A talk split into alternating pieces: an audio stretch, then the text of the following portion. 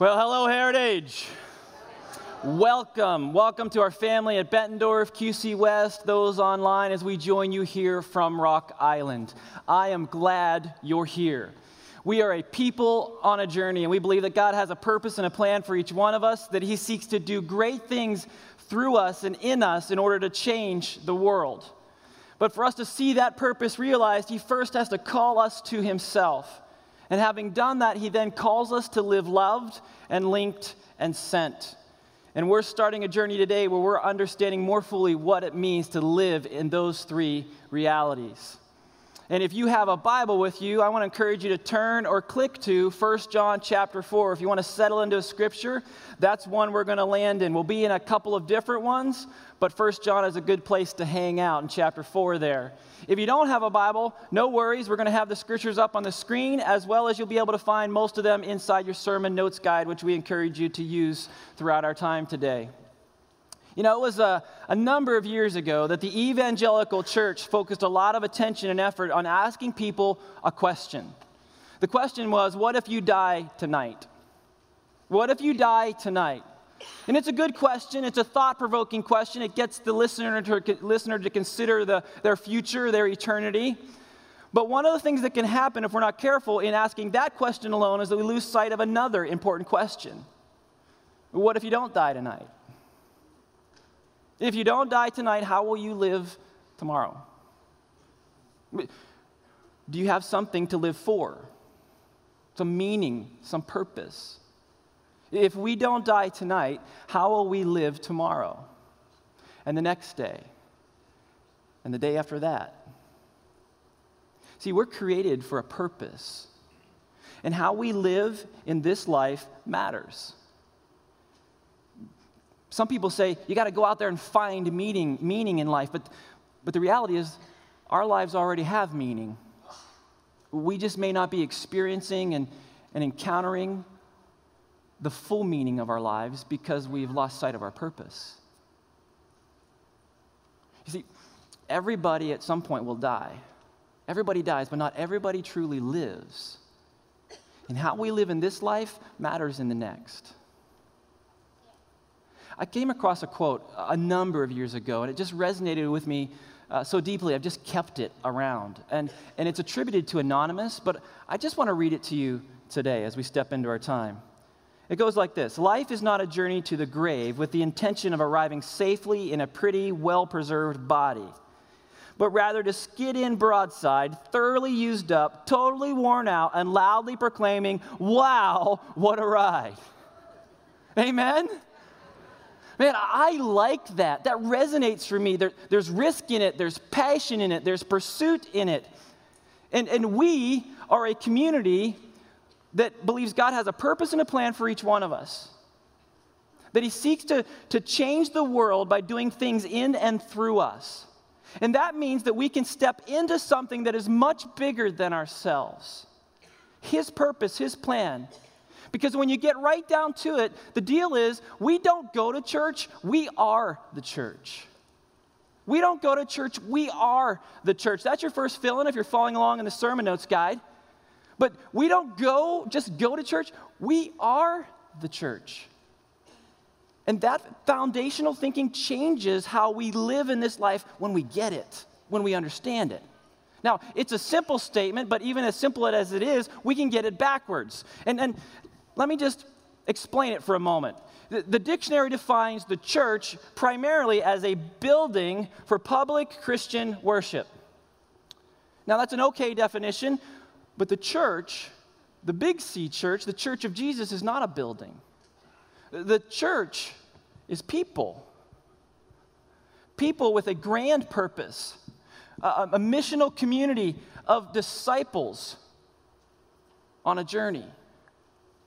And when we forget that the church is not a building, but something that we are, then the church becomes a place where events happen and a location. It becomes a place that we go rather than a people who go. We don't go to church, we are the church. If you grew up in the church and maybe you went to Sunday school along the way, maybe you remember doing this. You're like, here's the church and here's the steeple, open the doors and Excellent. Well done. Here, let's do that all together. Okay, everybody, everybody put your hands together, make your steeple. All right, here's the church, here's the steeple. Open the doors and see all the people. Okay, look at your left and right. Who doesn't have people in their church? Come on. Listen, okay, look, that's catchy, it's memorable, it's kind of fun to do, but it facilitates poor thinking. Because we aren't, we, we don't go to church, we are the church. And a pastor friend, author of mine, or author friend of mine said, he said, look, he kind of reshaped this. He said, look, here's the church made up of people sitting in a building with a pretty steeple. I like it.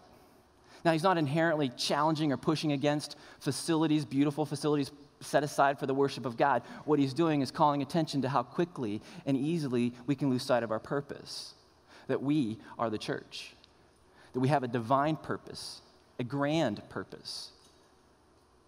See, this, this life isn't about us, it's about God. The church isn't about us, the church is about Jesus, but we are the church. We don't just go to church, we are the church. And relationship with God through Jesus Christ isn't an ends, it's a means. It's a means for us to return back to our original purpose and truly live life to the full. Church is not a place we just go, church is a people who go.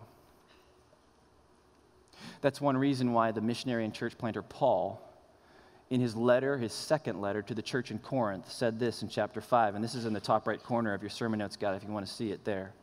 He said, Jesus died for all that those who live should no longer live for themselves, but for him who died for them and was raised again. To follow Jesus, to live on mission, means we no longer live for ourselves or any lesser thing. We live for God and His mission. And in that journey is our role in community uh, as the church a worshiping community of disciples on a mission. It's essential because at the center of his mission, we find our purpose. At the center of what he says is to be done, we find our purpose, which means that the church doesn't have a mission, but the mission has a church. Let me say that again. The church doesn't have a mission, the mission has a church. And that is an important distinction in understanding who we are and the purpose God has for us. It, it may seem like we're splitting hairs and, and wordsmithing here, but it's not because the mission doesn't exist for us. We exist for the mission. Now, sometimes we can overcomplicate it, but it's really simple. Here's the deal. Let me just put it in the context for us as a church we know that there are roughly 400,000 people in the Quad Cities who do not yet know, G- or uh, in the Quad Cities. Of that, half, about 200,000, do not yet know Jesus because 200,000 say they are affiliated with some religious organization. That doesn't even mean they're Christian. So, conservatively, there are 200,000 people in the Quad Cities who do not yet know Jesus. In light of that, we seek as a church to multiply disciples, leaders, and churches so that we can reach those people and beyond. We do that as we seek to live sent. Jesus said, As the Father sent me, so I send you. So we understand we're people who go. We have been sent. And we live sent as we do a couple things. We live linked in relationship to each other, and we live loved in relationship to God. This is our mission and vision all in one diagram. As we live loved and linked, we inherently live sent. As we live sent, we multiply disciples and leaders in churches so that we can reach not only our local community, but the regional community and to the very ends of the earth. This is who we are at the heart of Heritage Church a people sent on mission with purpose beyond ourselves. It's a grand adventure. It's, it takes great effort and work and sacrifice and commitment and discipline and obedience, but it is a beautiful thing to be walking in that journey with God. But if we don't understand that journey, we can end up pursuing purpose in the wrong places. We, we can focus on the wrong things and, and seek to live life to the full because we've got this internal desire to have life to the full, but we can seek it in the wrong places. We can invest in lesser things and live for lesser purposes. Not that much unlike these fellas in this video. Check it out. You just want to keep pushing yourself. You want to see how far you can take it, how long you can stand the heat without killing yourself. Everyone's stuck in a rut, man. We just got tired of the same old thing. No. No lid. Yeah, I am willing to die for this. I mean, I don't want to, but no lidding is a way of life. This is how I became a man. Extreme coffee drinking is the ultimate, man. It's just the ultimate adrenaline rush. Yeah, you know, I got these sissy sippers coming up to me all the time saying, you're crazy and you have no fear. I've had third degree burns over 75% of my lips. We're no lidders, man. It's what we do. It's who we are. Look at that, man. Hey, look at that. Superheated to 450 degrees. No lid, no coaster, wobbly desk, and the most important stack of papers I've ever done for this company. Woohoo! Adventure, baby. That's why we get out of bed in the morning.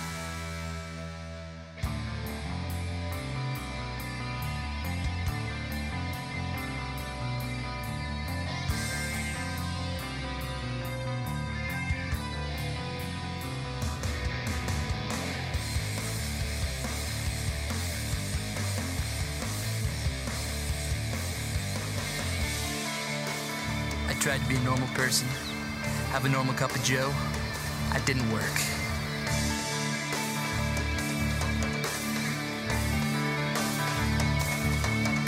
There's no risk. There's no adventure. What's life without adventure?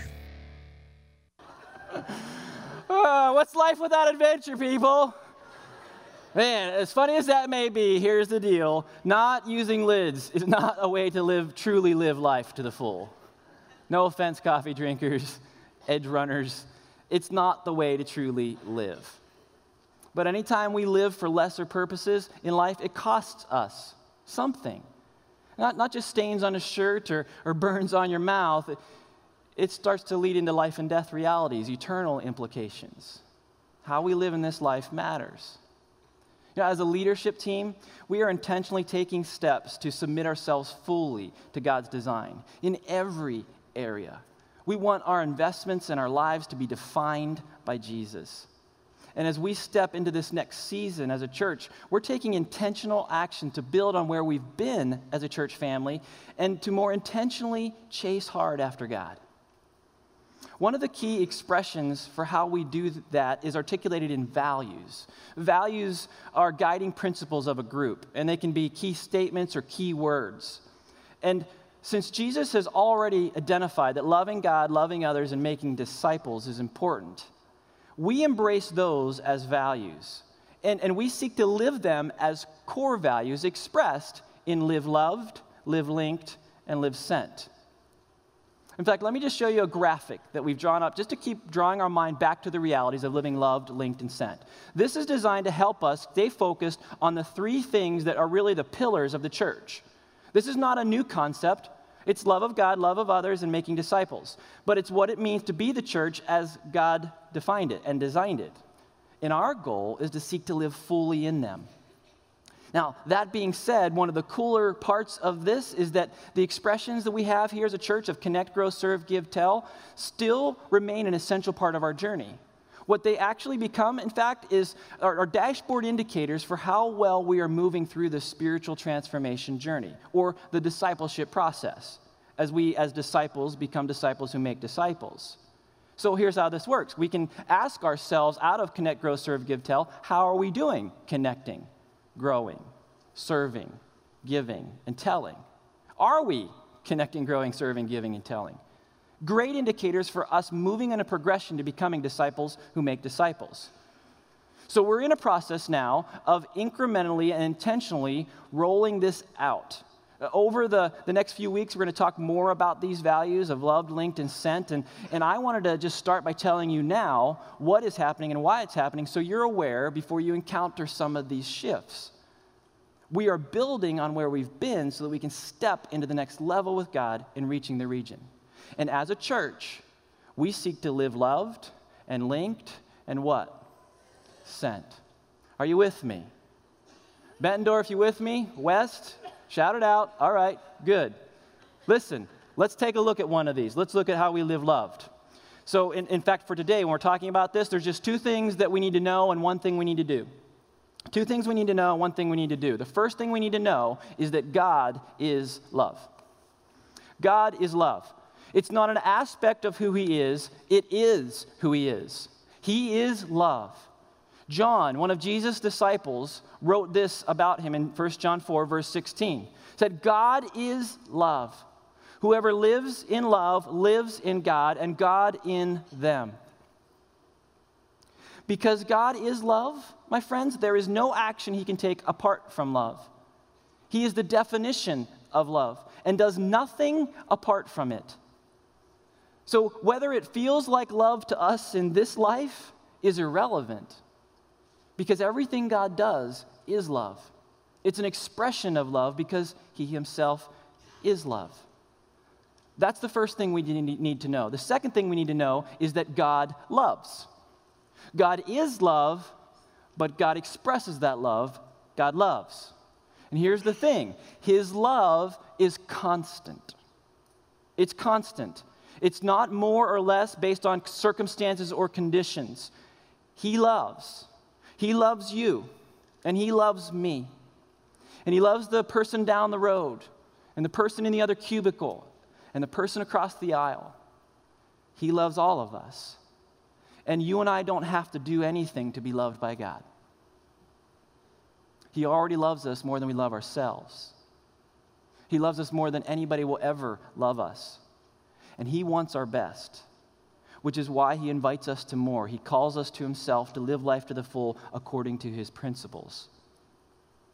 But sometimes in this journey, we can get a little mixed up in thinking what love is and how He loves or not. Because we think His love is like how we love. But, but the key is remember, God doesn't love like us. See, our love is typically limited to certain people and at certain levels. It's often conditional. It's based on our experiences, our level of trust with that person. And it's usually limited in how far it goes. But that's not the case with God's love. His love is not exclusive, it's not proportional, it's not even conditional. We were created to experience His love and to carry His love. In fact, we were created for intimacy with God. And the only way we know what love is, and the only way we can love, is because He is love. We, we know this by what He did. But let's look back at what John said in 1 John 4, verses 9 and 10. He said, This is how God showed His love among us. He sent His one and only Son into the world that we might live through Him. This is love. Not that we loved God, but that He loved us and sent His Son as an atoning sacrifice for our sins. My friends, that is love. Our limited definition is not the same as His. And the really great, cool thing is that we can live in light of how He loves us. That's the beginning of what it means to live loved. To, to live loved. It's how His love becomes the hallmark of our love. It, it's actually the one thing we need to do live loved. Let's go back to 1 John, verses 7 and 8, and into verse 19. It says, Dear friends, let us love one another, for love comes from God. Everyone who loves has been born of God and knows God. Whoever does not love does not know God, because God is love. We love because he first what? Loved us. He first loved us. Being loved by God leads to living loved. There is an active expression to it. And, and in His love, man, you and I can overcome that sense of unworthiness. Uh, you and I, in His love, overcome that insecurity or that selfishness or whatever is in the way of you actually living loved in relationship to Him and in relationship to others. You, my friends, are loved, and you can love because of Him. Now, you may say, okay, I get that, that makes sense, but if you're like me, it kind of leads to a question. How, how do we know if we are living loved? How do we know if we are living loved? Well, Paul, that missionary and church planter guy, wrote a few things about this in his first letter to the church in Corinth, chapter 13. He wrote this, first three verses If I speak in the tongues of men or of angels, but do not have love, I am only a resounding gong or a clanging cymbal. If I have the gift of prophecy and can fathom all mysteries and all knowledge, and if I have faith that can move mountains, but do not have love, I am nothing. If I give all I possess to the poor and give over my body to hardship that I may boast, but do not have love, I, I gain nothing. Now, he goes on to describe love more specifically over the next 10 verses. And you can read that at some other point if you'd like. But let me throw out a few characteristics that his description in this entire chapter reveals. And there's just five things that I think should mark the believer in this area of living loved. They're being selfless, giving, sacrificial, generous, and obedient. Selfless, forgiving, sacrificial, generous, and obedient. These five things begin to describe love and should be found in our lives if we follow Jesus because they describe Jesus. This, this is who he was and is selfless, forgiving, sacrificial, generous, obedient, even to death on a cross. How we live matters, and, and how we define love affects how we live. And a really small detail in understanding what love is and what love isn't can change the trajectory of a life entirely. It reminds me of actually a, a, news article that I came across a number of years ago. And I just want to read it to you because of one small thing, there was a huge impact. So here's the deal. Apparently, on the day in question, a Venus space probe launch vehicle boosted by an $18 million US Atlas rocket was lost because a hyphen was missing from a computer equation. Richard Morrison of NASA told the House Space Committee investigating the incident that the missing hyphen caused a mathematical miscue. Morrison said the hyphen gives a cue for the spacecraft to ignore the data the computer feeds it, feeds it until radar contact is once again restored. When, the, when that hyphen is left out, false information is fed into the spacecraft control systems. And in this case, the computer fed hard left, nose down, and the vehicle obeyed. Uh oh. it's amazing to me, hard to believe that a small hyphen in a computer program caused the destruction of an $18 million rocket that something as small as a hyphen changed everything. But like a missing hyphen, when we don't understand what love is and what love isn't, we can end up living lesser lives, not focused or faithful to our purpose. Many of us, I think, try to love God. We engage in expressions of worship, but still feel like something is missing. And that's when we take a hard left nose down in life instead of living life to the full on mission. Look, Jesus, Jesus taught us. He said there are the, the two greatest commandments that arise above every other commandment are to love the Lord your God with your heart, mind, soul, and strength, and love your neighbor as yourself. Love God, love others. Love, live loved, live linked. There's a vertical piece and a horizontal piece to that. If we don't have the vertical piece of loving God, we are incapable of loving horizontally. And if we are not demonstrating love horizontally, that's proof that we're truly not living in love vertically.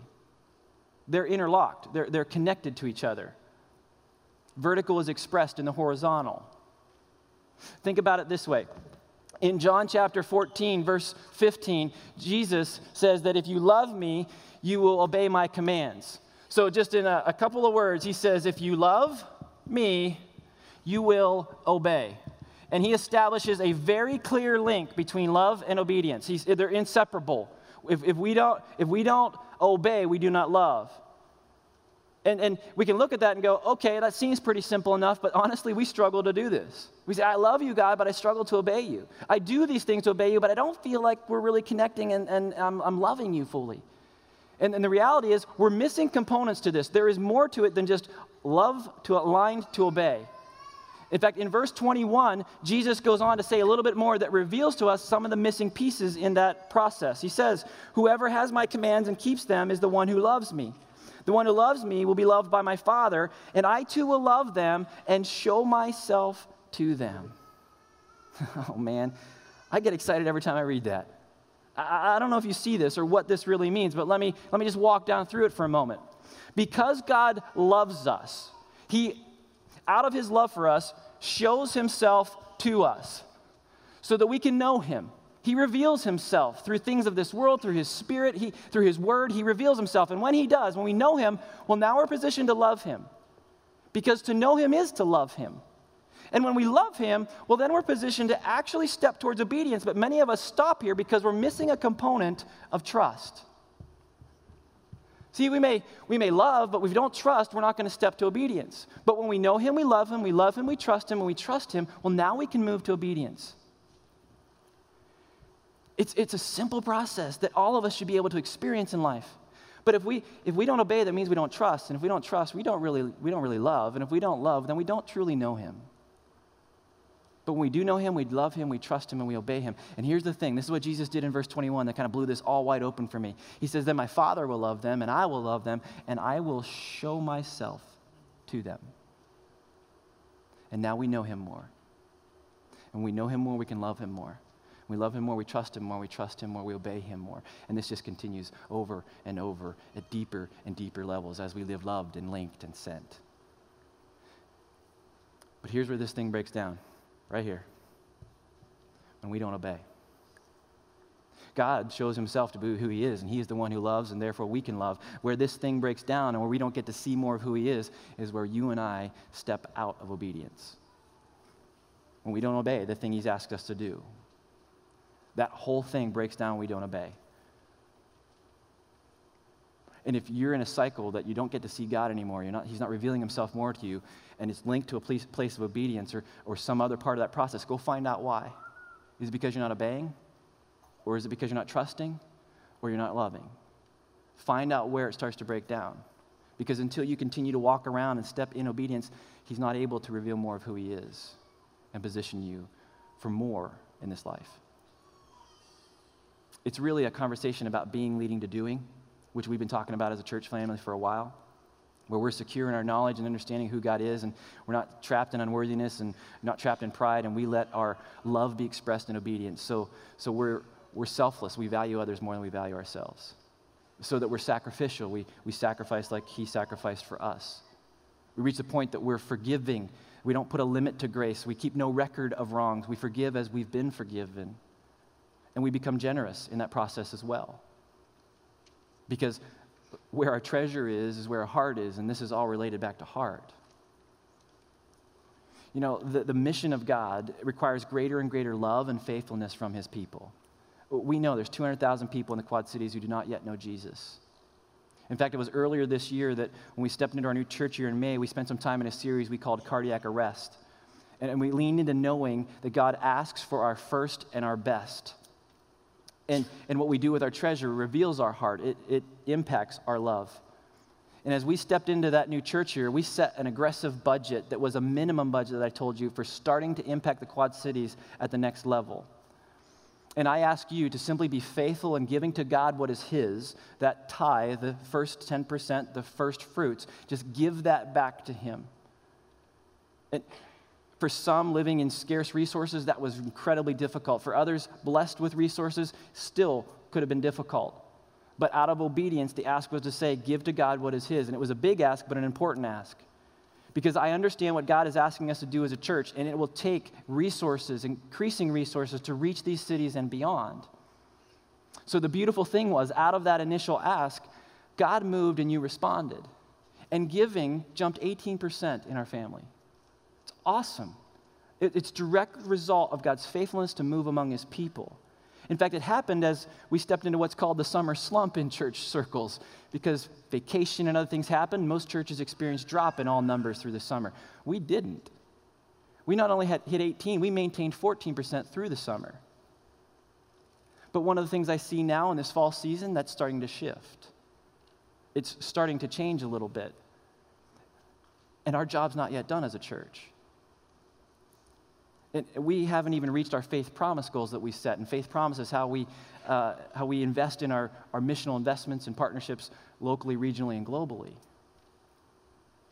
And one of the things about our financial system or how we work here is we have a number of accounts. We have a number of, uh, of, of, different funds. We have the general fund, the capital fund, uh, benevolence fund, missions fund. We have all these different funds. And what that does is, is it positions us as leadership to make all these, uh, like a variety of different asks at different times. And one of my goals is to simplify that, uh, to consolidate funds into one fund because there's one mission and there's one vision.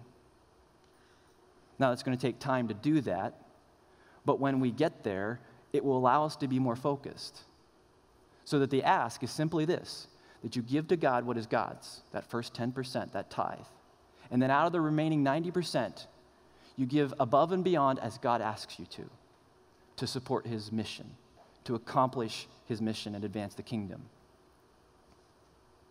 The reality is, this next phase of, of the vision will require God's people to step generously and faithfully and sacrificially in using time, talent, and treasure if we're going to see his kingdom advanced. In fact, there's a couple of key ways that are coming around the corner that we're looking forward to sharing with you over this Love Link Sent series. But for now, as we start this journey, it's important to know that love is expressed in obedience. It's expressed in obedience. And I celebrate with uh, what God has done and what He is doing, and, and I simply want to invite all of us to increasingly step in obedience and faith to do what God is asking you to do. Just do what He's asking you to do, because that's how we live loved. If we love Him, we obey Him. Even though becoming a Christian is optional, Obedience afterward is not. If we follow Jesus, we will obey him. If we love him, we will obey him. It's an important distinction that should mark the life of a believer. So, what? What do we do? Well, I just want to leave you with three things uh, three starting points to live loved more fully. And these might be your missing hyphen uh, in your journey today. See, because God loves us, we can love others, we can love ourselves, and we can love Him. And here's three things that can move us towards doing that more fully. The first is to pursue Him.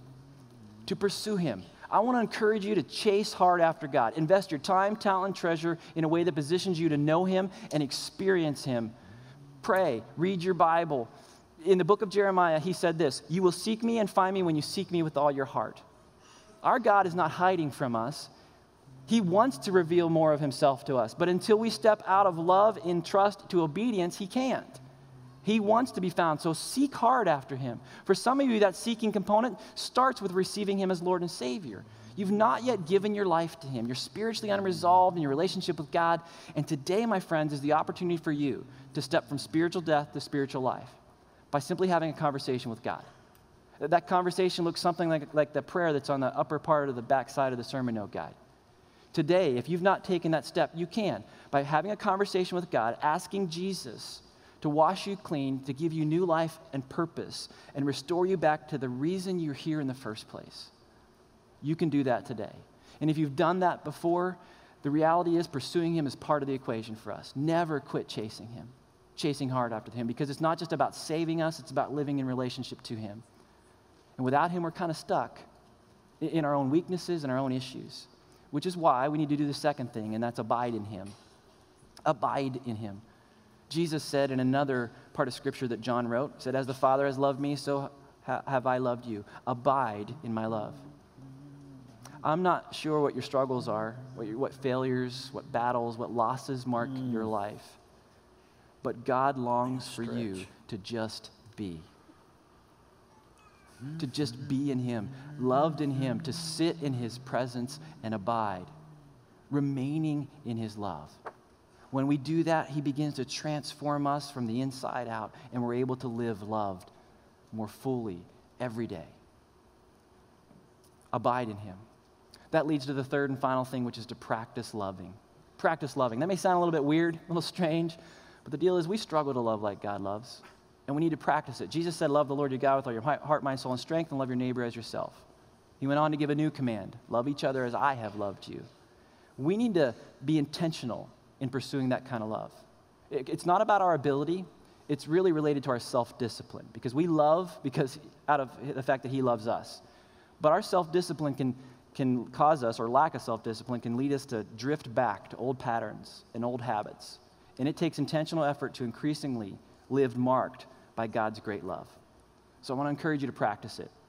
Be intentional, forgive, sacrifice, serve, be generous, obey, practice loving. So, all that being said, I want to leave you with a final question What's your next step to living loved more fully? What's your next step to living loved more fully? We all have one. I wonder what yours is. It could be that you need to remove the lid, not the lid off your coffee, but the lid that's in the way of living that cycle, living fully loved. It, it could be that you're not willing to obey something he told you to do. And until you do that, he won't reveal more of who he is. It, maybe it's forgiving somebody else something, yeah, forgiving another person, or maybe just forgiving yourself. What's that thing, that next step to living loved more fully, to, to living the adventure of living loved? For some of you, I realize it's taking that first step into relationship with God. And I want to encourage you to do that before you leave today. We, we've all got a next step. And as we step into a time of communion as a church family at each of our locations, I want to encourage you to have a conversation with God. That you will seek to live loved by the one who is love. We've all got a next step. I want to encourage and challenge you to take your next step today and see how God works and moves in response to your obedience as you fully live loved by the one who is loved. Let's pray. Father, I thank you for the chance to gather as your people. I thank you for Jesus. Lord, I thank you for demonstrating your love through him. It is by him that we can even approach you in prayer. It's through him that we can have relationship with you. Thank you for Jesus. Thank you for demonstrating your love there. I pray, Father, that you would help us to be a people who increasingly know you. As you reveal yourself to us, that we would live in that love that you have for us, that we would trust you, and we would step in obedience. And every time we step in obedience, may we see you show up and reveal yourself all the more so that you are glorified and we would know you more, to be able to love you more, to trust you more, and to obey you more. Help us, Father, to live loved. Help my brothers and sisters to know areas of their life that you want to refine, that you want to change, to position them to live more fully in the reality that they are loved by the one who is love. So, Lord, as we step into these next few moments, speak. May you show us what we need to understand about Jesus, and I pray this in his name. All God's people said, Amen.